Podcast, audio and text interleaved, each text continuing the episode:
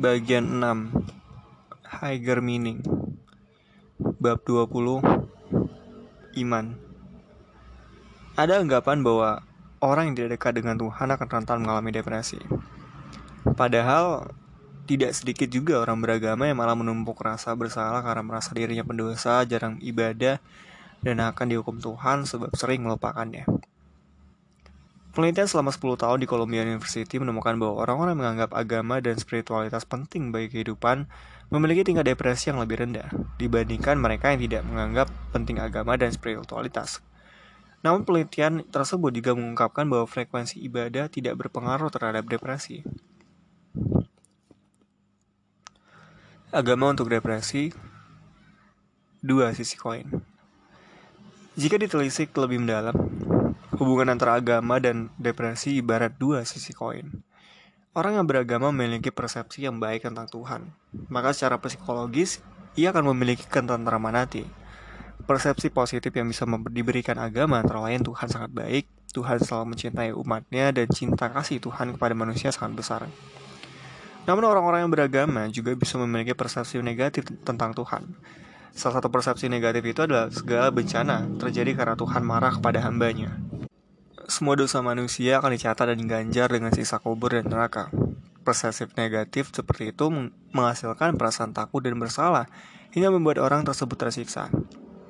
Pertanyaan yang perlu kita ajukan kepada diri kita adalah apakah kita beribadah karena mencintai Tuhan atau karena takut neraka? Pertanyaan selanjutnya apa makna beribadah bagi kita? Sesungguhnya alasan dibalik ibadah atau kepercayaan yang kita yakini akan memberikan dampak psikologis yang sangat kuat. Oleh sebab itu, ada baiknya kita merefleksikan alasan dan tujuan beriman kita pada Tuhan sebelum depresi menampar kita.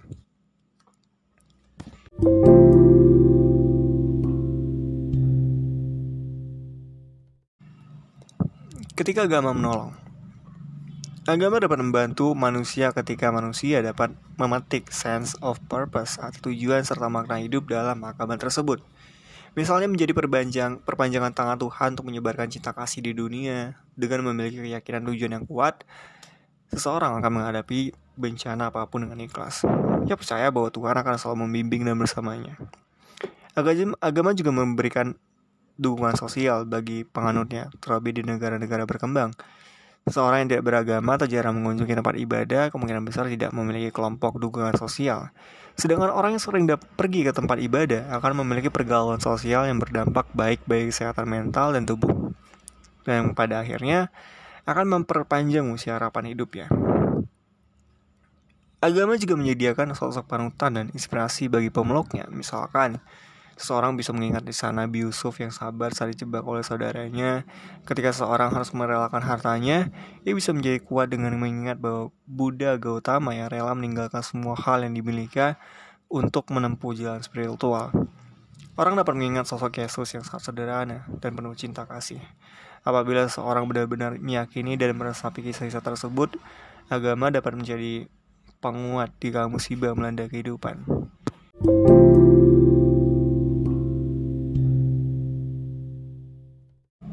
Ketika agama dihayati keliru oleh manusia. Di samping memberikan banyak manfaat bagi kesehatan manusia, agama juga bisa menjadi faktor yang mengacaukan kesehatan mental bila dihayati dengan tidak tepat. Pertama, agama seharusnya mengajarkan kasih sayang.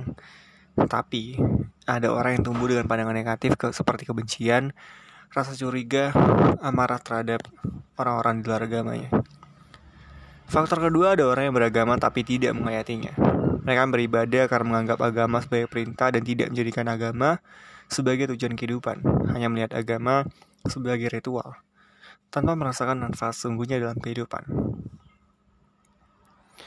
Ketiga, stigma terkait keimanan yang diberikan pada orang-orang yang mengalami gangguan mental membuat mereka takut membuka diri dan meminta pertolongan. Beban psikologis yang mereka alami seperti depresi, cemas, atau panik dianggap sebagai akibat ketidakdekatan dengan mereka dengan Tuhan. Seringkali mereka malah ditegur karena dianggap tidak beragama. Teguran ini bisa jadi meningkatkan beban psikologis mereka. Seringkali kita sebagai orang awam pun menggunakan agama sebagai jalan pintas untuk membantu orang lain, tanpa memahami secara dalam permasalahan yang mereka alami. kita meminta mereka mendekatkan diri pada Tuhan. Nasihat ini bisa jadi malah membuat mereka skeptis terhadap agama atau merasa semakin bersalah karena kurang memahami agama dan Tuhan.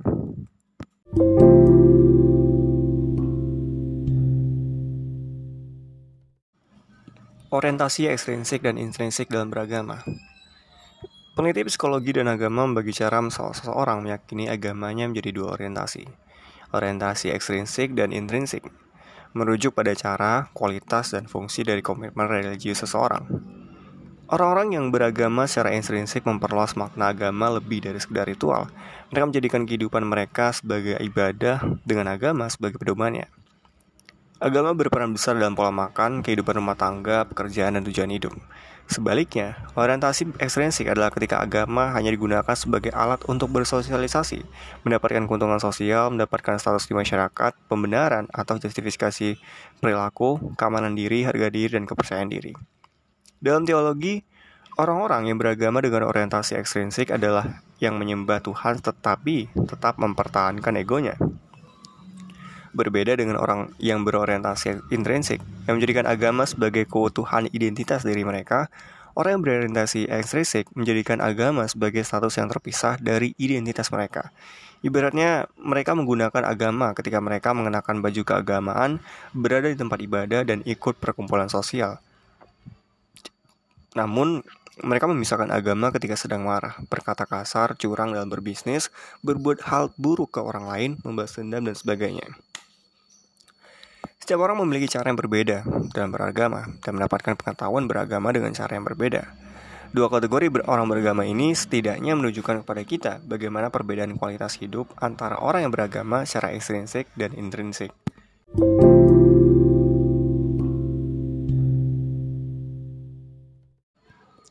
Orientasi beragama dan sikap hidup.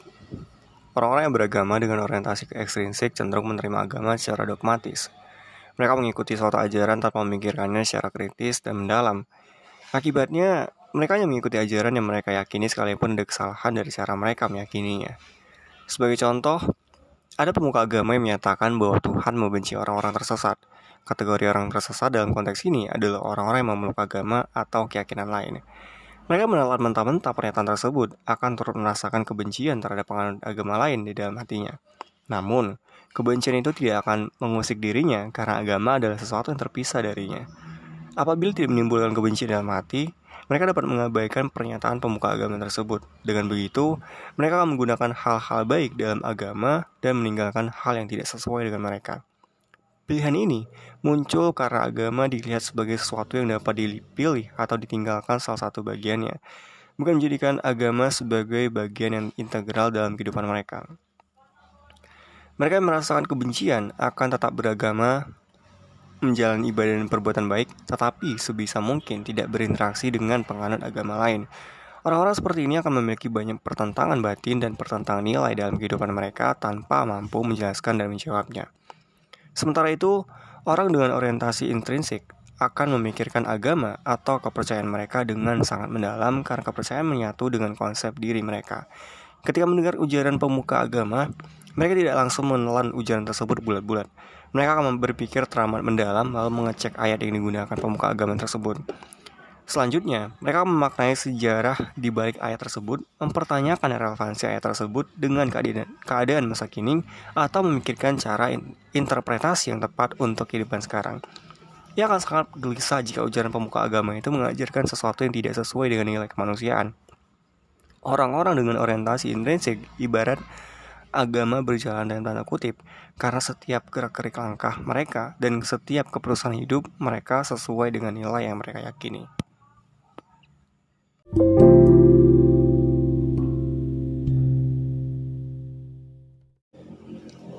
mental dan orientasi beragama.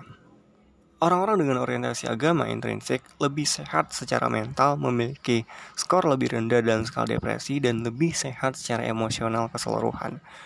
Orang-orang dengan orientasi intrinsik pun cenderung lebih toleran terhadap menerima altruis dan memiliki tujuan serta makna hidup yang lebih kokoh dibandingkan orang-orang dengan orientasi eksternal. Orang-orang intrinsik juga lebih bertanggung jawab terhadap iman mereka. Mereka lebih peka terhadap orang lain dan peduli dengan permasalahan moral. Sementara itu masih terdapat perdebatan terhadap orang dengan orientasi intrinsik, ekstrinsik. Beberapa penelitian menemukan bahwa orang dengan orientasi ekstrinsik lebih rentan terhadap berbagai permasalahan mental karena ada banyak pertentangan batin di dalam diri mereka.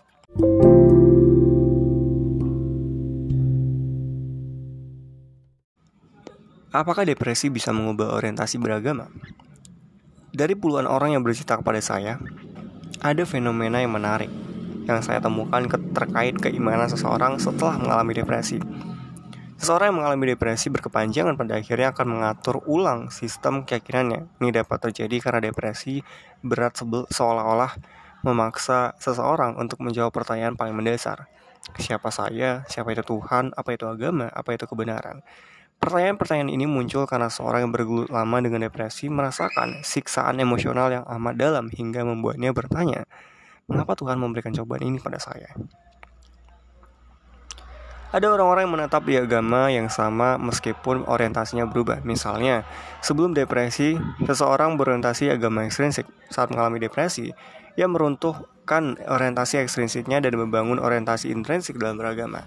Dengan demikian, pemahaman orang tersebut dalam beragama akan berubah total dan agama akan semakin menjadi bagian integral dalam hidupnya. Pada kasus lain, ada orang-orang yang menemukan keyakinan baru. Biasanya, tipe orang seperti ini melakukan pencarian spiritual dalam mempelajari semua agama. Ketika bertemu dengan orang yang berbeda kepercayaan, ia akan biasa saja dan menunjukkan sisi kemanusiaannya ada pula yang akhirnya memutuskan untuk meninggalkan konsep agama dan Tuhan. Biasanya orang dalam kelompok ini dididik dengan cara yang cukup keras dalam beragama sehingga menimbun rasa bersalah yang sangat besar. Setelah mengalami depresi, ia menemukan bahwa salah satu penyebab depresinya adalah cara mereka memahami agama yang keliru.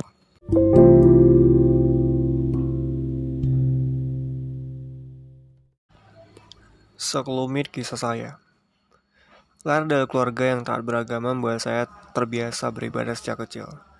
Saya bersekolah di madrasah. Setiap pulang sekolah, saya mengikuti kelas fikih dan sejarah agama sebagai kursus tambahan. Bahkan menghafalkan ayat-ayat suci menjadi salah satu syarat kelulusan. Selepas dari madrasah, seminggu sekali saya belajar mengaji dengan guru yang dipanggil oleh ayah saya. Saya sempat melawan dengan kabur dari rumah saat kelas 4 SD, karena merasa lelah menghafalkan ayat-ayat suci. Meskipun sempat melawan, saya tak berusaha menjadi anak yang patuh dan baik sesuai standar agama. Setiap hari, saya mencoba semakin mendalami agama, tapi ternyata dari sudut pandang yang keliru. Seringkali ketika mendiskusikan agama, muncul pembahasan tentang agama lain dengan cara yang kurang baik, sehingga seakan-akan menjadi pengaruh keyakinan lain adalah salah satu salah dan Tuhan adalah penghukum. Saya sempat menerima pernyataan bahwa sholat harus dilaksanakan agar Tuhan tidak membakar saya di neraka, bukannya supaya saya dekat dengan Tuhan. Jika tidak sholat, amal ibadah selain sholat tidak akan terhitung kebaikannya. Pemahaman itu membuat saya ketakutan secara psikologis. Rasanya seperti mendapat teror kalau terlambat sholat. Keyakinan semacam itu sangat menyiksa batin saya selama bertahun-tahun. Amarah juga bukan hal yang baru bagi saya.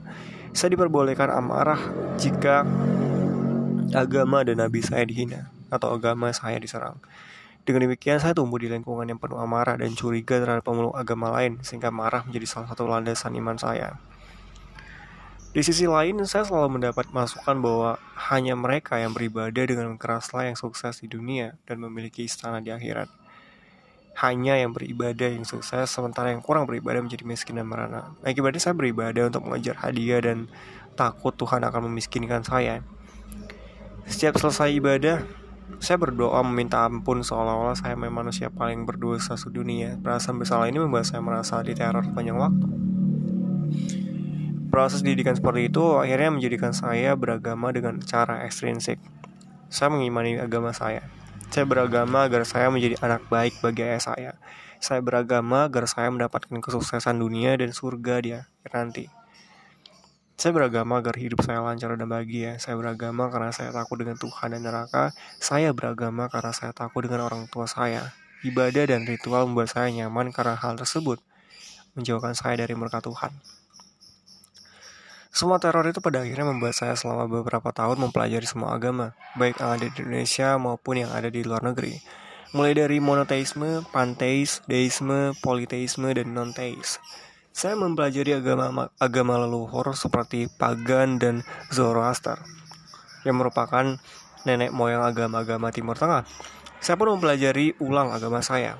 Dalam setahun, saya bisa membaca lebih dari 20 buku dan ratusan artikel mengenai agama. Saya ikut kursus teologi Katolik selama 4 bulan, ikut retret meditasi di vihara selama 7 hari, menginap di pura serta bertemu dan berdialog dengan mualaf. Perjalanan itu membuat paradigma saya berubah total. Saya menyadari betapa kecil pengetahuan saya terhadap agama. Betapa mudahnya dulu saya terpengaruh oleh ujaran-ujaran yang merendahkan atau menjelekkan agama lain. Setelah berinteraksi dengan banyak orang dari kepercayaan yang berbeda, saya menjadi jauh lebih toleran terhadap pemeluk agama lain. Saya melihat mereka sebagai manusia yang sama-sama sedang menuju Tuhan. Saya melihat Tuhan sebagai samudera dan kepadanya lah kita semua bermuara. Kini saya tak lagi melihat bahwa Tuhan adalah sesosok zat yang berada di atas sana, yang bisa marah kalau manusia berbuat jahat dan bisa bahagia ketika umatnya beribadah. Bagi saya, Tuhan adalah keagungan yang perlu saya cintai. Tuhan ada di setiap sel tubuh saya, di setiap atom dan ruang hampa yang menyusun semesta. Sekarang saya beriman kepadanya tanpa rasa takut yang mencekam, tanpa meminta hadiah seperti surga atau demi menjauhi neraka. Saya beriman kepada Tuhan karena saya mencintainya dan saya ingin selalu berada di jalannya karena jalan itu penuh keindahan dan ketentraman.